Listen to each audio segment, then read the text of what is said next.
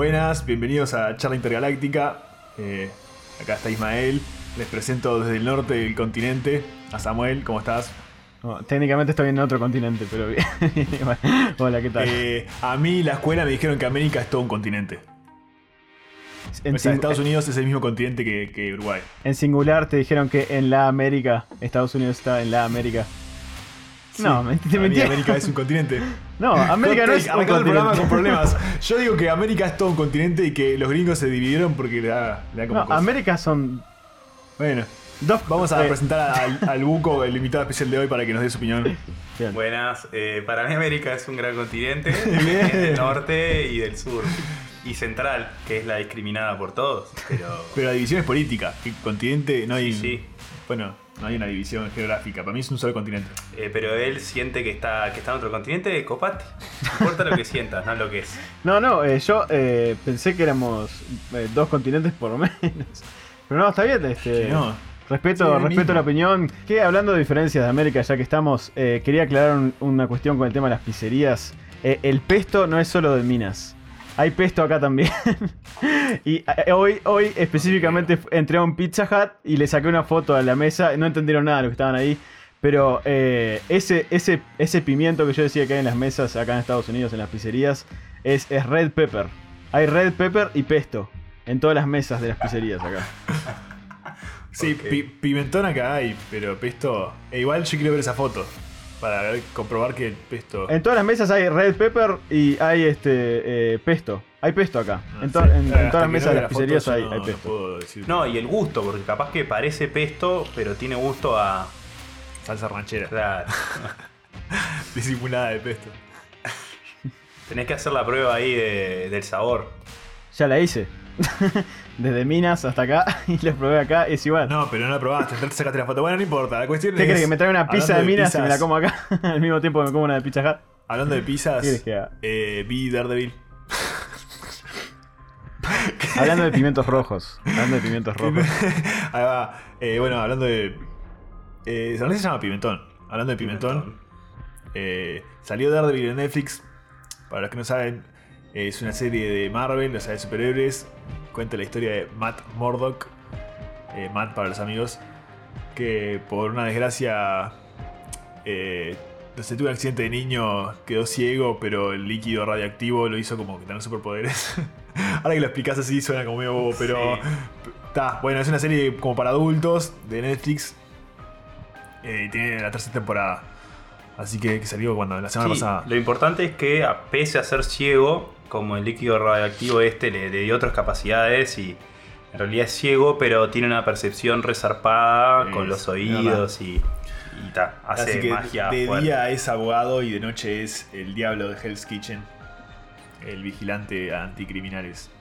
Y bueno, tiene su ter- tercera temporada. eh, no sé si Samuel la viste. Sí, sí, la vi en un día. Eh, no, la arranqué y no pude parar.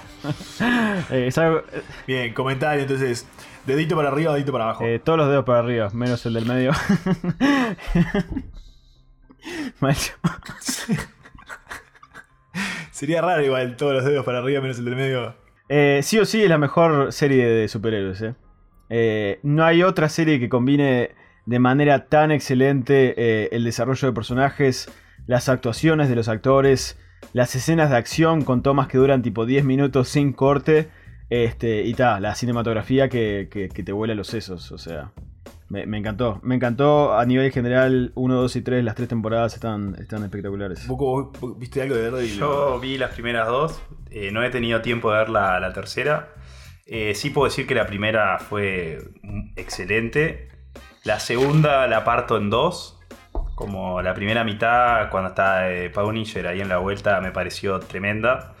Cuando aparece la mano, la serie baja muchísimo. Pasa, pa. Creo que el tema del, del villano es fundamental en el superhéroe, entender quién es el villano. eh, y en la mano no entendés nada de qué está pasando. Eh, supongo que en la tercera se dieron cuenta y levantaron eso. Porque, Sí, yo hasta diría que se olvidaron de lo que pasó en la segunda temporada. Eh, Porque la serie funciona mejor cuando es como realista y bien fundada. Entonces, la tercera temporada retoma a Wilson Fisk. Eh, Ah, bien. Sí, Kingpin para los amigos. Esto va sin spoilers igual, pero está, está en, la- en las promociones. Eh, aparece Keeping de nuevo, entonces es como el malo de Daredevil y tiene lo que uno espera. La verdad que buenos personajes, las peleas están zarpadas. Hay un episodio, no vamos a revelar cuál, pero si lo vieron, hay una secuencia. Daredevil se caracteriza por tener un capítulo en el que hay una, una pelea en un corredor. Y la cámara no, no tiene cortes, entonces es como que lo hace, lo hace especial. Esta temporada tiene una pelea que arranca en un corredor y después sigue por minutos y minutos y minutos y deriva en persecuciones, caos. No sé, es impresionante, la verdad. Tipo como toma única, digamos. Sí, sí, sí, sigue siendo como una sola toma y te hace sentir que estás ahí, que se arma el caos y que no sabe cómo salir. Está, la verdad que impecable. Ese capítulo es uno de los mejores de la temporada. Tiene un par de capítulos que están muy bien. Y tiene un malo que no vamos a revelar quién es, para no quemar. Pero la verdad que es... Uh, está rica. Yo no, no tengo ni idea, pero me, me imagino quién es igual. Eh, Tira tu, apuesta y te probamos. Eh, voy a tirar la apuesta del mismo malo que se enfrentó Ben Affleck, supongo, en la primera Daredevil. Puedes, puedes estar bien encaminado. Electro, no mentira. Claramente no, pero me pareció a mí me pareció lo mejor de esa película cuando lo vi. Eh, y es una película espantosa. Así te voy a decir que no te voy a tirar spoiler, pero te, voy a decir que estás bien encaminado. Eh.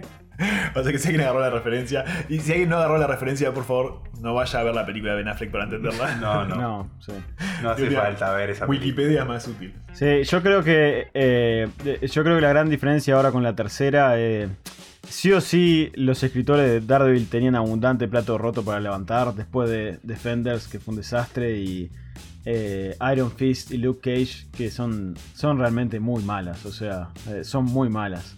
Es cierto que eh, Netflix tiene varias series de Marvel, eh, varios superhéroes que después empiezan a conectar, que son Jessica Jones, que es una detective privada, alcohólica, básicamente esa es su descripción. Eh, Luke Cage, que es un tipo muy fornido. Iron Fist, que sabe artes marciales, pongo el signo de interrogación. Pero es millonario, ese es su verdadero superpoder. Es Batman, pero pelea como Kung Fu. Y después se juntan todos Ah, ahí está The Punisher, que es un vengador asesino. No, es, no es un superhéroe. Eh, es un antihéroe, digamos. Yo tengo una teoría igual, no sé si para compartir, de... Creo que el chasquido de Thanos afectó a la mitad de las series de Disney, de Marvel, de, Netflix. Y desapareció Luke Cage. Creo que es una decisión artística y es coherente con el mundo que plantea Marvel. Eh, porque es la mitad, no, no, no me pareció un número Bien, porque es verdad que dice Felipe, eh, dos se descontinuaron la semana pasada. Luke Cage y Iron Fist, para mi opinión, las peores eh, se descontinuaron. Porque es verdad, no estaban al nivel que, tiene Daredevil, que la verdad que te agarra, te agarras de la mesa y no termina hasta que. Jessica Jones, por lo menos la primera, que fue la que vi, estaba muy bien. La segunda decae, eh, tiene un punto alto en la mitad en cuanto se quieren escapar a Montevideo. Dicen, escapémonos a un lugar exótico como Montevideo.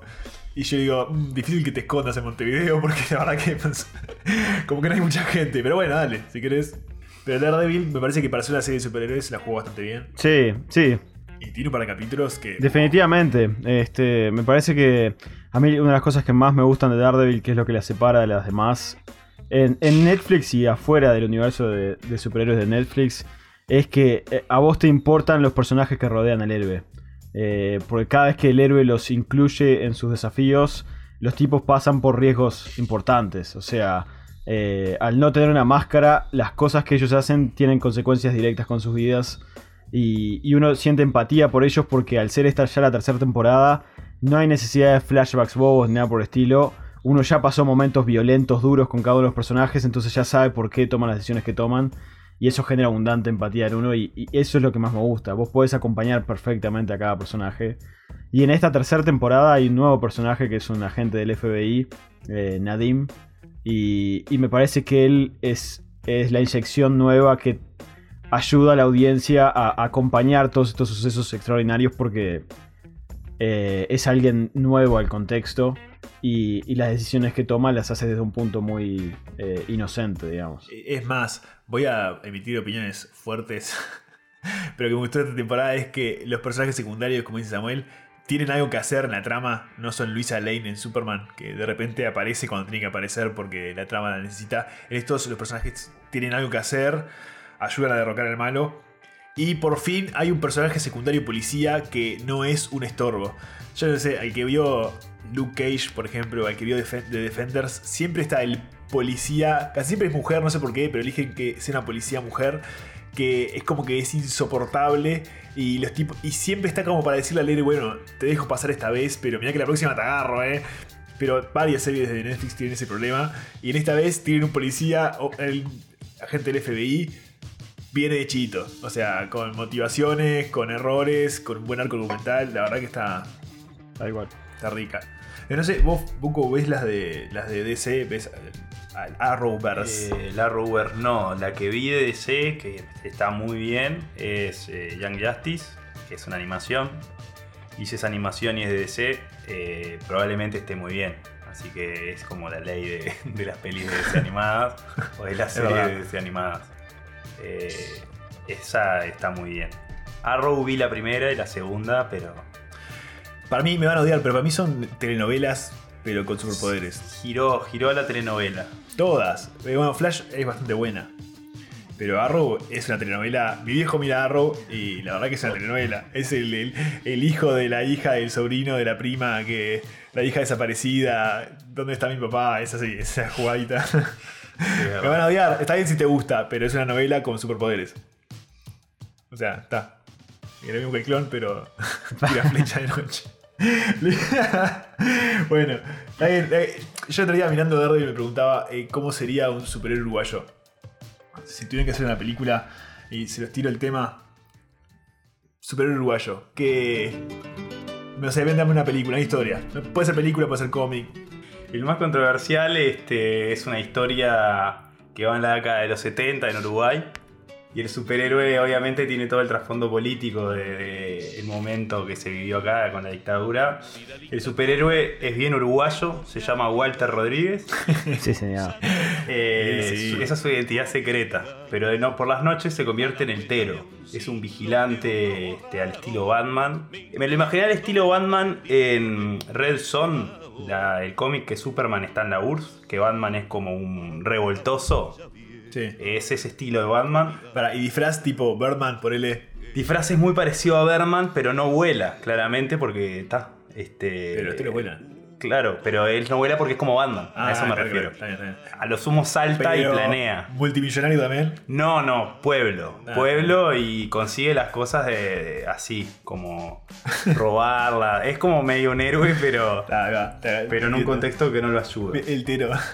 Tiene un aliado que es un tatú, el tatú cera. Ahí este, hay un... Y los malos son eh, el Capitán Carpincho, es el malo.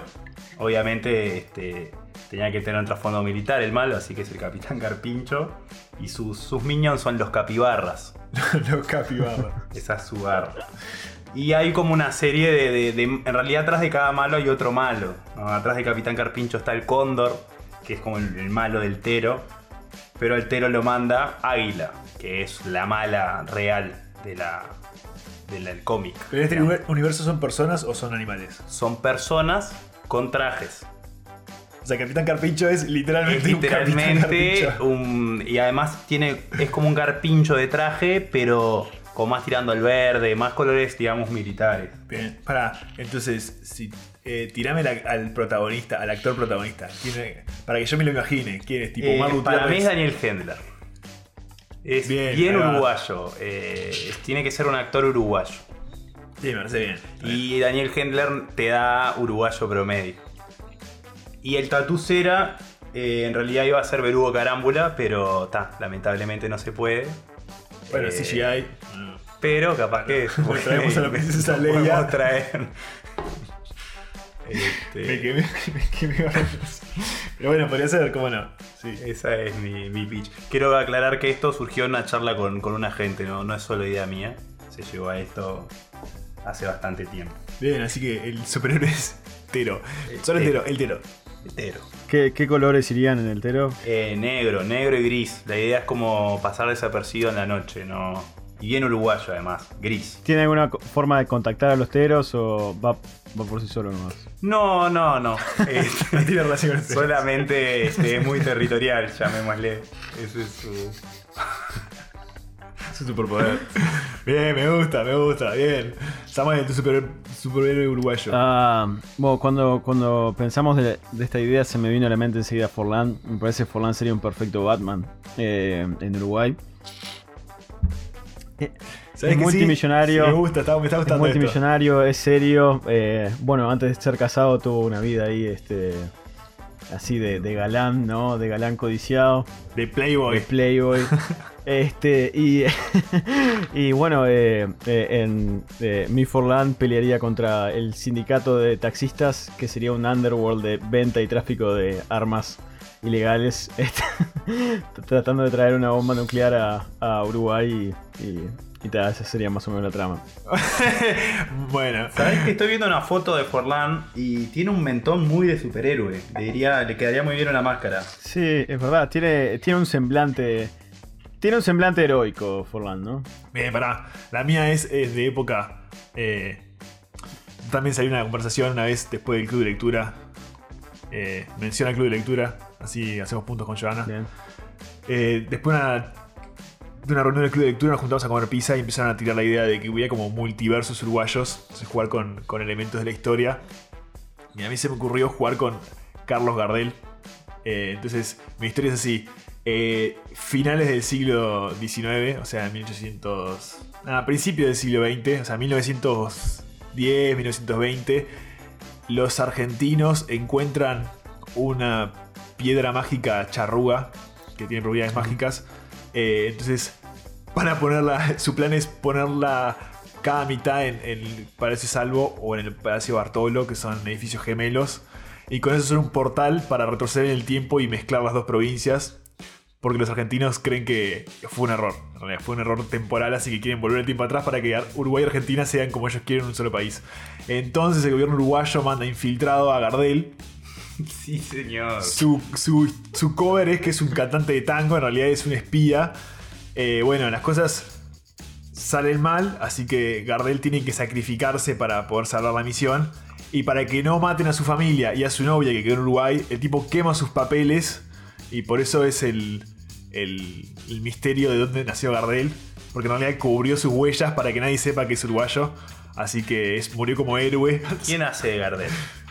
Eh, actor que haga de Gardel. ¿Sabes qué? Yo voy Gael García Bernal y Ah, hago el, Está muy bien. el. El cast lo hago latinoamericano. ¿Sabes qué? Yo, te- yo, yo, yo te llamo a Henry Cavill. Puede ser un muy buen Gardel. Presencia. Sí. Puede ser. ¿Sabes qué? Igual me, me copa eh, Henry Cavill como el malo. Como el porteño. Ah, también. Pero te estás perdiendo la oportunidad que sea Ricardo Darín el malo.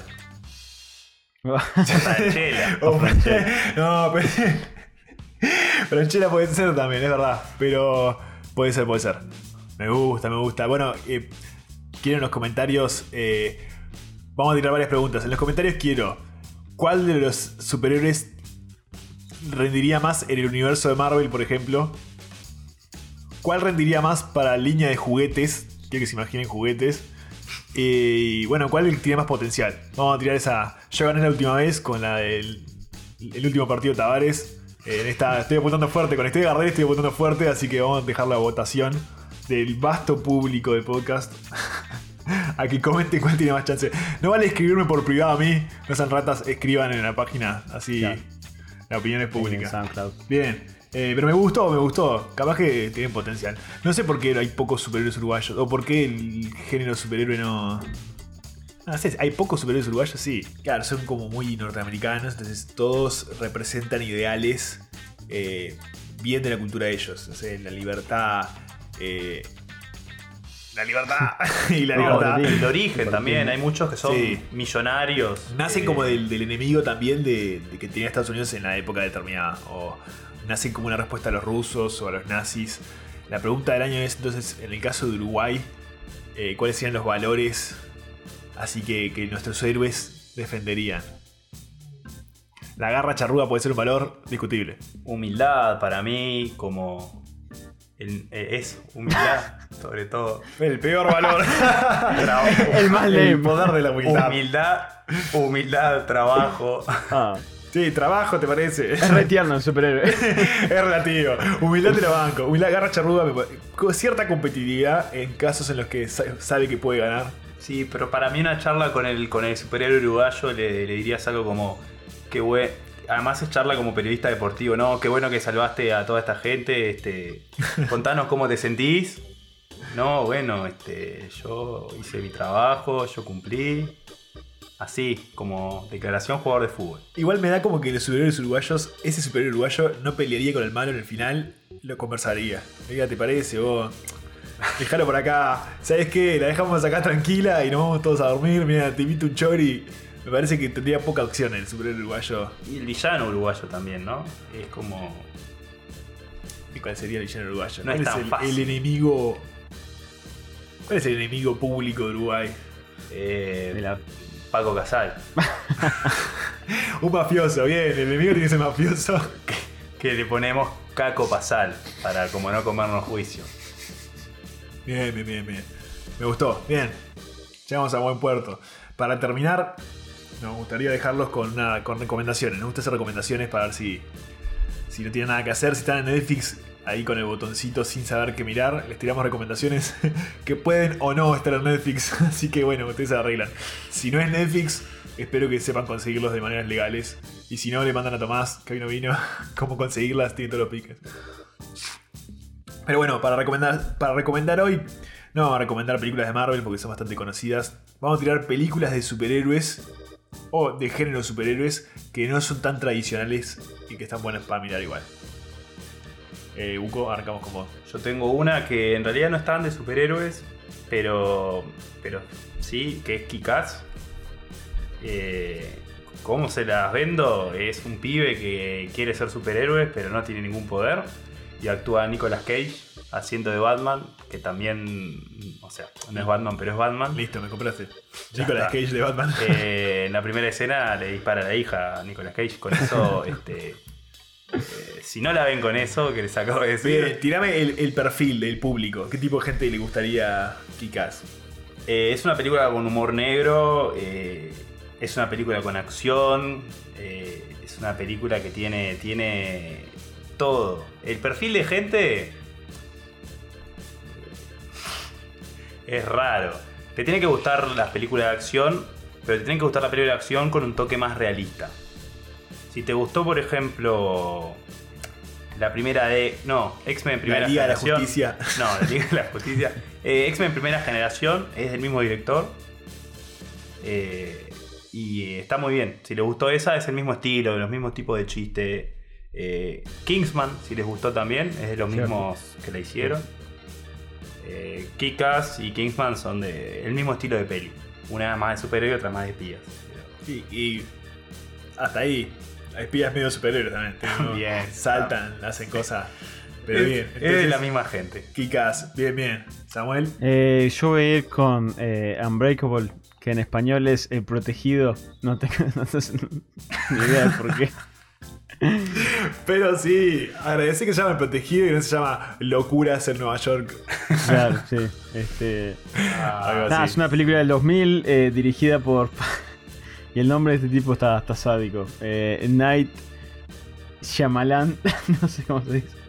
Sí, Night. Yo le digo Night mano. El de cierto sentido. Claro, dice. sentido, Sí, señales hizo, y otras cosas peliculones. no tan buenas como la daban el agua. Sí, o, o- o la de. Will Smith y el hijo. Uy, no, ¿para qué traer la Después de la Tierra. Sí, y la no, vi. hay una peor, El último maestro del aire. Él también dirigió esa película. Sí, La de Avatar, también sí. es culpable. No. Bueno, pero eh, vamos a, recapitular Night Sí. Shyamalan. Sí, eh, no, pero bueno, evidentemente es un director que cuanto más plata le des, peor película hace, ¿no? Este, Sí, ¿verdad? es básicamente así con este tipo. Este, creo que su película más chica fue La Aldea y es una de mis películas favoritas, seguro. Este, una película más barata que habrá hecho. Eh, nada, eh, Controversial también la aldea. Eh, el protegido se basa en la historia de el personaje que hace Bruce Willis, eh, que es un hombre común y corriente que sobrevive a un desastre horrible de tren, este, y es la única persona que sobrevive sin, sin ningún tipo de, de raspones ni nada por el estilo, ningún hueso roto, nada.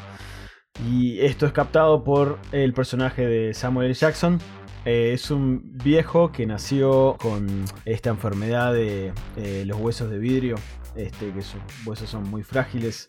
Entonces toda su vida estuvo en diferentes hospitales, mm, leyendo cómics y cosas así. Entonces siempre estuvo esperando eh, su contraparte, la persona que en el mundo que se destaque porque sus huesos no se rompen y es sumamente fuerte, a, a contrario con lo que es él, ¿no? Y Su media naranja. su digamos. media, sí, su media. Sí, su Yang, ¿no? Sí, su, Exactamente, sí. Su guasón para su Batman. Y nada, es una película de origen de, un- de este superhéroe común y corriente que, que se encuentra con, con una situación horrible como es eh, la catástrofe del tren y de ahí empieza a descubrir que, que él tiene estos superhéroes y es, eh, es indestructible, ¿no? A mí me encanta cómo la película está hecha, cómo está filmada, eh, la onda cómic que tiene durante, durante todo el film, eh, incluso los colores y después eh, Shyamalan se, se destaca en eso durante la trilogía en general, este, con Bruce Willis siendo todo tonos de verdes y después Samuel L. Jackson es todo tonos de violeta. Obviamente todos sabemos que el color favorito de Samuel. Jackson es violeta. Este, hasta lo pidió en su sable de luz en Star Wars. Qué trivia tu tío ahí, ¿eh? Como para quedar elegante de ser amigos. ¿Sabían que el color favorito de Samuel L. Jackson es violeta? Sí, es verdad. Listo, me encantó. Y, y nada, Bien. sí, tremenda película eh, de superhéroes que no es, no es muy habitual. Bien, tirame el público. ¿Qué- a, qué peli- ¿A qué tipo de persona le gustaría? Eh, yo creo que a cualquiera, la verdad. Porque la puedes ver desde un punto de vista de drama, lo puedes ver desde un punto de vista de superhéroes. Es para sentarse y, y verla, sí, no es nada de andar jodiendo con choclos y eso. Bien, bien, bien. Eh, yo tengo una joya de la- del cine que poca gente la vio y poca gente le gustó, pero para mí es un peliculón. Gatúbela. no, mentira, mentira. Iba a ¿cómo se cortar Gatúbela? ahora la transmisión. No, no, no, no. Me levanto y me voy. No. Hubiera estado difícil defenderla, defender la gatubela. No, no, no. Eh, Linterna verde. Linterna Verde. Daredevil. La Liga de la Justicia. Soy Squad. Bueno, me emocioné. Eh, yo tengo un par, no me puedo decidir, la verdad. Eh, pero voy a tirar una que a mí me, me ha gustado. Es, se divide. No es una película para todo el mundo, es para sentarse y, y mirarla. Watchmen. Uh, sí, está, está muy bien. Es una película que por ahí los más fanáticos de, de- de cómics la vieron. Está basada en un cómic muy famoso de Alan Moore. Eh, y la película está hecha por Zack Snyder, que después terminó siendo 300, que hizo la de Superman, la nueva. Eh, y Batman vs. Superman, bueno, eh, como Night Shyamalan, cayó en decadencia. Pero bueno, la cuestión es que era un cómic muy famoso, marcó una época. Decían que no se podía hacer película y el tipo básicamente la copió. O sea, agarró el cómic y lo hizo. La pasó a, a película. Tiene sus, sus defectos, pero a mí me gusta mucho porque es una película que trata el tema de superhéroes en sí. Es la historia de un grupo de superhéroes en un futuro como distópico en el que los superhéroes dejaron de, salvar gente, empezaron a ser perseguidos y está como la dinámica de quién cuida a los superhéroes, quién los vigila, quién se asegura de que no se pasen de la raya, ¿no? Son personas con superpoderes que andan dando vueltas, quién los revisa, quién los pone en check. Y también como que trabaja los límites morales de los superhéroes. O sea, estamos acostumbrados a Superman o Batman, gente inamovible y con valores morales. Bueno, esto se los tira por la ventana y te presenta un grupo de superhéroes grises. O sea, con problemas. La película, voy a recomendar la versión extendida. Dura, uff, como tres horas. Es para sentarse y mirarla, pero para mí totalmente disfrutable. Está en Netflix, eh, no la versión extendida, pero sí la de 2 horas 42 minutos o 43. La versión extendida tiene como una, un cómic. Hay un chico que lee un cómic que está en parte del libro original sobre unos piratas. Me parece que le agrega bastante. Está muy buena. Cierto. Eh, ¿Por qué te la tiro? Escena, eh, tiene a Rorschach, que para mí es uno de los mejores personajes. Un tipo con una, una máscara que, que se mueve así como el test de con, Rorschach. la- con las, con Sí, con las mancha manchas esas. Bien, bien. Eh, y tiene un par de escenas cuando el tipo se saca la máscara y le ves la cara. O cuando lo meten a la cárcel y el tipo dice. Ustedes están equivocados, creen que yo estoy atrapado acá con ustedes, pero ustedes están atrapados conmigo y empieza a armar destrozo. Es, es genial. Así que tiro esa, pero aviso que no es para todo el mundo, es para sentarse una tarde y disfrutar de una película que te invita a pensar en cosas diferentes. Y todo el tema, de, además, la reconstrucción histórica de, que la Guerra Fría sigue y que este, como los superhéroes cambiaron todo eso, ¿no? De que la guerra de Vietnam la ganó Estados Unidos. Tiene unas, unas cosas interesantes que está, que está bueno. Da como para, para verla y. La intro está increíble. ¿Entendés? Sí. En cuatro minutos. La intro, la cómo verdad está que el es mundo. Cierto. una intro, aparte tiene una canción de Bob Dylan, eh, Times Es Are verdad. Changing. eh, es- la intro es está- la verdad que es una película súper redonda, tiene su- su- sus cosas, pero a mí me encantó y me sigue gustando. eh, me parece muy interesante. Así que como ustedes tiraron un par más, más leves, yo tiro un- una ahí, pesadita. Y mención especial, si puedo, eh, cortitas, Megamente, una película animada. No, Los Increíbles 2 está muy buena. Los, Superhéroes- Los Increíbles 2, si está para ver cosas animadas y rápidas. Eh, y la última que yo tiro es para los más jóvenes que no hayan visto Spider-Man, las originales. Vuelvan a ver Spider-Man 2, eh, Sí. un peliculón. No así la 3, ¿no? No así la 3. Miren la 1 si quieren, pero la 2 es, una, es un peliculón. Y ahí paran. Sí, incluso para los que. Los más grandes que hace mucho no la ven y están como acostumbrados a ver las de Marvel, volver a otra época de películas. La verdad que Spider-Man 2 es un peliculón llena de escenas memorables. eh, para, que, para que usted elija. Cuando Spider-Man deja de ser Spider-Man y va caminando por la calle contento. Cuando el Doctor Octopus adquiere los poderes, que es como una escena de terror. La pelea del tren, cuando Spider-Man detiene el tren. Cuando Harry se entera que Spider-Man mató al padre. La verdad que tiene un montón de cosas hermosas. Si quieren ver como buen cine está hecho película memorable, Spider-Man 2.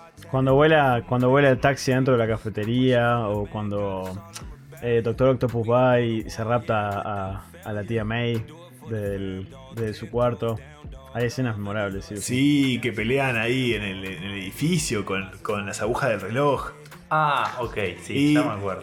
Hoy, hoy- hoy lo hablábamos con Samuel. A mí, Spider-Man Homecoming, la nueva, me gustó mucho. Me parece que tiene un buen Spider-Man. Me gustan muchas películas de Marvel, pero me parece que muchas han perdido como el, detalle de salirse del molde y como esa cuestión memorable de tener escenas que vos digas.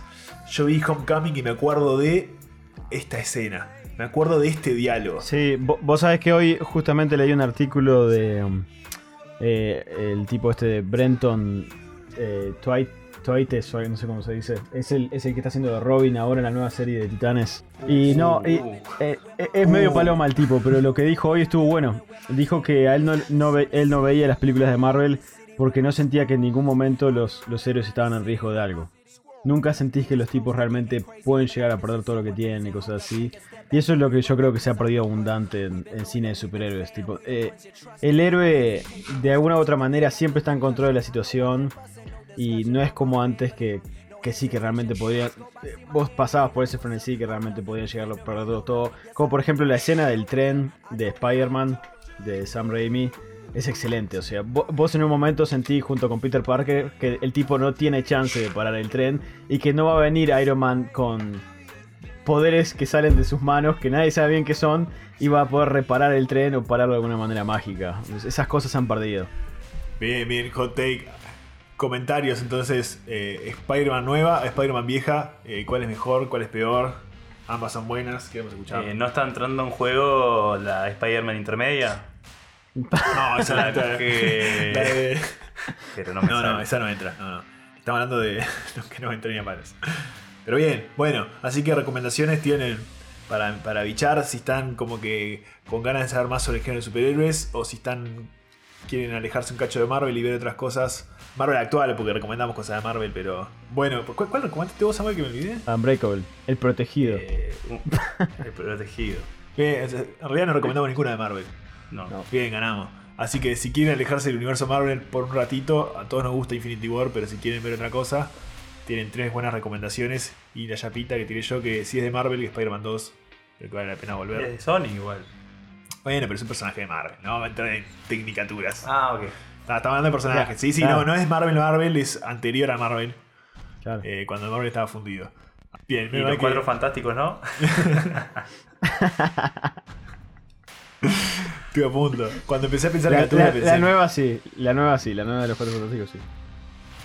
No. No, estoy jodiendo, estoy jodiendo. Ah, Estaría bueno hablar de esa trilogía después y de la última nueva. Yo creo que la mejor es Silver Surfer.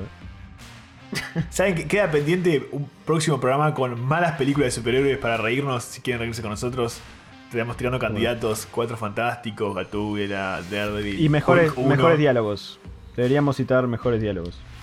Sí, yo tengo uno que es un nombre de pila que empieza con M. Este, ¿Cuál? Marta. Para mí ese es el ¡Marta! mejor diálogo.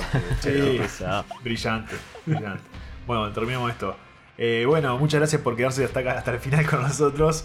Ahí tenemos las recomendaciones. Discutimos sobre Daredevil. Si la vieron, comenten. Eh, y si no quieren comentar, no comenten, no pasa nada.